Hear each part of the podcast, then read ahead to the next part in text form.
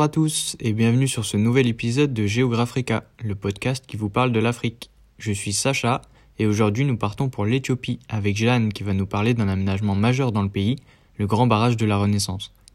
Pour commencer, Jeanne, tu peux nous dire quelques mots sur la situation éthiopienne, notamment en matière d'énergie puisque c'est le sujet d'aujourd'hui. Alors bonjour à tous et bonjour Sacha. Donc l'Éthiopie est aujourd'hui le deuxième pays le plus peuplé d'Afrique. C'est un pays qui connaît un dynamisme économique important car depuis le début des années 2000, le PIB augmente d'environ 10% par an. Par contre, euh, c'est une économie qui est encore essentiellement agricole et les autres secteurs peinent à se développer, en partie à cause d'un approvisionnement énergétique médiocre. En effet, deux tiers du pays n'ont pas accès à l'électricité et la majorité des habitants se chauffent encore au charbon, y compris dans les villes. Donc le gouvernement éthiopien a compris cet enjeu énergétique et tente d'y remédier le Premier ministre euh, Meles Zenawi, qui était Premier ministre entre 1995 et 2012, a mis en place le Growth and Transformation Plan, donc il y a un plan national en 25 ans qui s'inspire un peu du modèle chinois et qui prône l'industrialisation du pays et des investissements massifs dans des projets de grande envergure. Donc parmi ces projets, il y a l'édification d'une douzaine de grands barrages pour un coût total de 11 milliards de dollars et l'œuvre centrale de ces barrages, c'est le barrage de la Renaissance dont nous allons parler, sur le cours du Nil bleu, qui est un affluent du Nil. Le barrage de la Renaissance est donc l'œuvre centrale de cette planification, tu l'as dit. Parle-nous un peu de cet aménagement. Est-il déjà en fonctionnement? Alors oui, le barrage est déjà en fonctionnement. Le 22 juillet 2020, le porte-parole du ministère des Affaires étrangères éthiopien a annoncé que le pays avait entamé le remplissage du réservoir du barrage hydroélectrique. Alors ce réservoir peut contenir 74 km3 d'eau ce qui représente un an en eau du Nil bleu, donc c'est une quantité d'eau vraiment énorme. Et la mise en marche des deux premières turbines va permettre la production de plus de 6000 MW par an. Donc c'est une quantité suffisante pour couvrir tous les besoins du pays en énergie. Alors en principe, euh, le barrage peut désormais commencer à produire de l'électricité, puisque le début de la production avait été annoncé pour début 2021. Sauf que cette décision est intervenue sans consultation avec les pays situés en aval, c'est-à-dire le Soudan et l'Égypte, et alors qu'aucun accord entre les trois pays n'a été signé concernant la durée de remplissage du barrage. Et, ce point euh, suscite de nombreux désaccords, puisque ça devrait réduire pendant un certain temps le débit euh, du cours d'eau du Nil bleu. Alors en, octobre 2020, Trump prend clairement parti pour l'Égypte, puisqu'il déclare que le, le, pays devrait carrément bombarder le barrage de la Renaissance. Donc on va voir euh, tout l'enjeu géopolitique autour de, de la construction de ce barrage. Et alors pour quelles raisons y a-t-il ces tensions autour du remplissage du barrage? D'abord, je vais revenir sur d'où vient l'eau du Nil. Donc en fait, le fleuve Nil a deux principaux affluents, le Nil blanc et le Nil bleu. Le Nil blanc il prend sa source dans le lac Victoria en Afrique de l'Est et le Nil bleu prend sa source dans les hauts plateaux d'Éthiopie. Donc ce, Nil bleu est, est, particulièrement riche en eau étant donné que c'est une euh, région pluvieuse et humide, donc il y a, peu d'évaporation de l'eau. Et elle apporte euh, la grande majorité du débit du fleuve. Et du coup, le barrage est construit en Éthiopie en amont euh, du, du, Nil, sur le Nil bleu. Et il est vu d'un mauvais œil par l'Égypte qui a l'impression qu'on lui retire une partie de son eau. Donc c'est seulement en partie vrai, parce que le débit du fleuve sera réduit, mais uniquement sur le temps de remplissage du réservoir. C'est pourquoi il y a des conflits autour de ce temps de remplissage. L'Éthiopie propose un remplissage sur 5 à 7 ans, ce qui diminuerait de 25% la quantité d'eau arrivant en, Égypte durant cette période. Et l'Égypte désire quant à elle que le remplissage s'étale sur une, une durée de 12 à 20 ans. Donc à terme, le barrage a pour vocation de produire de l'hydroélectricité, c'est-à-dire que la puissance du fleuve sera utilisée pour euh, produire l'électricité, mais que la quantité d'eau euh, passera toujours de l'autre côté du barrage et restera quasi intacte. Euh, à part quelques petits systèmes d'irrigation utilisés par l'Éthiopie, mais ils veulent vraiment principalement utiliser pour l'électricité. Donc cette crainte de l'Égypte, il faut la comprendre dans le sens où c'est un pays qui est quasiment uniquement désertique et 95% de sa population est concentrée sur les rives du Nil et euh, le delta du Nil.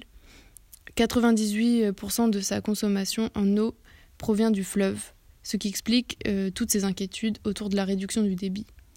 Mais au-delà de ça, la maîtrise de l'eau du Nil, avec notamment le barrage d'Assouan euh, en Égypte construit sous Nasser, permettait à l'Égypte de revendiquer une certaine hégémonie dans la région Et son inquiétude euh, relève plutôt de la peur d'être concurrencé par l'Éthiopie, plutôt que de celle du manque d'eau. Donc en fait, la réduction du débit du fleuve, c'est un peu un prétexte utilisé par l'Égypte pour tenter d'empêcher, ou du moins de ralentir, la prise de puissance de l'Éthiopie dans la région, et en même temps la perte de sa souveraineté euh, sur le bassin du Nil. Donc euh, on se retrouve face à une confrontation entre les droits de l'histoire, puisque euh, des accords historiques en 1929 et 1959 avaient accordé, signés entre l'Égypte et l'Angleterre, avaient accordé des droits d'usage spécifiques à l'Égypte et pas aux autres pays, et, avec les droits de la géographie, puisque l'Éthiopie est censée avoir le droit de mettre en valeur les eaux qui coulent sur son propre territoire. Comment se place l'Éthiopie face à cette euh, résistance égyptienne? Alors l'Éthiopie semble vraiment déterminée à ne pas se laisser faire, euh, ce qui a été montré lorsqu'elle a décidé seule euh, d'entreprendre le début du remplissage de son réservoir. Et en fait, ça se comprend parce que l'Éthiopie contribue à 72% du bilan hydrique total du fleuve Nil donc comme je disais avec le Nil bleu qui était euh, l'apport majeur, et en consomme uniquement 1%. Alors que l'Égypte, qui n'apporte euh, quasiment rien, étant donné la sécheresse euh, dans ce pays, utilise 55% de, de l'eau du Nil. Donc en fait, elle est complètement dépendante de l'eau qui arrive des pays en amont. En amont. Alors le barrage permettrait à l'Éthiopie de rééquilibrer un peu l'utilisation de l'eau au sein du bassin même si on sait que l'utilisation de l'Éthiopie sera toujours en dessous de celle de l'Égypte. Alors jusqu'alors, l'Égypte avait été considérée comme une puissance hydro-hégémonique, c'est-à-dire comme un État qui possède suffisamment de pouvoir au sein d'un bassin versant pour assurer la direction du contrôle des ressources, et agir ainsi comme un leader vis-à-vis des autres pays riverains du bassin. Donc c'est cela, c'est cette position euh, d'hégémonie que l'Éthiopie est en train de remettre en question en, euh, en prenant euh, les devants avec la construction de ce barrage. Donc c'est pas un hasard du tout si la construction du barrage a débuté en pleine révolution égyptienne lors du printemps arabe de 2011. Les travaux ont été entrepris sans l'accord du Caire et dans le but de montrer à l'Égypte que l'Éthiopie avait le droit d'exploiter les eaux de son territoire, mais surtout qu'elle avait désormais les moyens de ses ambitions et qu'elle n'avait pas à demander l'avis de l'Égypte. Donc elle s'est aussi servie de la situation de, conflit en, en Égypte euh, parce qu'ils n'avaient pas du tout la tête à penser au barrage de la Renaissance. Tu dis que l'Éthiopie a les moyens de ses ambitions. Le coût du projet, qui rappelons-le est estimé à 4,8 milliards de dollars, semble énorme. Il était l'équivalent en 2011, lors du commencement de sa construction, à 15% du PIB éthiopien.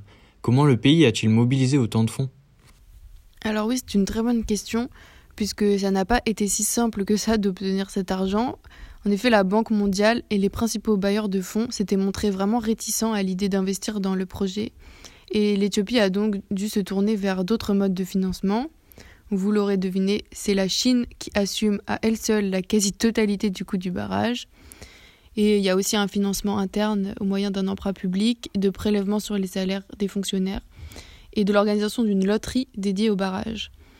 Donc ce, projet implique un endettement conséquent auprès de la Chine, ce qui inquiète quand on voit l'ampleur que prennent les, les investissements chinois en Afrique et notamment en Éthiopie. Et euh, ça représente aussi un sacrifice sur les salaires euh, de la population euh, en Éthiopie, ce qui n'est pas forcément très judicieux pour le développement du pays. En plus de cela, le barrage pose problème sur le plan écologique et humain. Alors d'une part, il n'y a pas eu d'études d'impact lors de la réflexion sur le projet. Donc des interrogations persistent à propos de l'influence du barrage sur l'envasement, sur la sismicité, sur les sécheresses ou sur les crues du Nil bleu. Et en plus de ça, la construction du barrage a impliqué le déplacement de plus de 20 000 personnes. Donc euh, ça, c'est pas du tout euh, mentionné en général euh, dans la promotion de ce barrage. Et c'est important de le prendre en compte. Pour conclure, le barrage reste quand même une avancée majeure pour l'Éthiopie puisqu'il lui permet de devenir une puissance hydroélectrique autosuffisante et en avant sur le domaine des énergies, d'autant plus que l'eau est une source d'énergie renouvelable mais il reflète en même temps toute la complexité de la gestion d'un bassin transfrontalier euh, via les conflits géopolitiques avec euh, l'Égypte qui ne sont pas prêts de finir. Alors merci Jeanne et merci à tous d'avoir suivi cet épisode. L'équipe espère qu'il vous a plu. Si c'est le cas, n'hésitez pas à nous le dire et à nous faire part de vos remarques.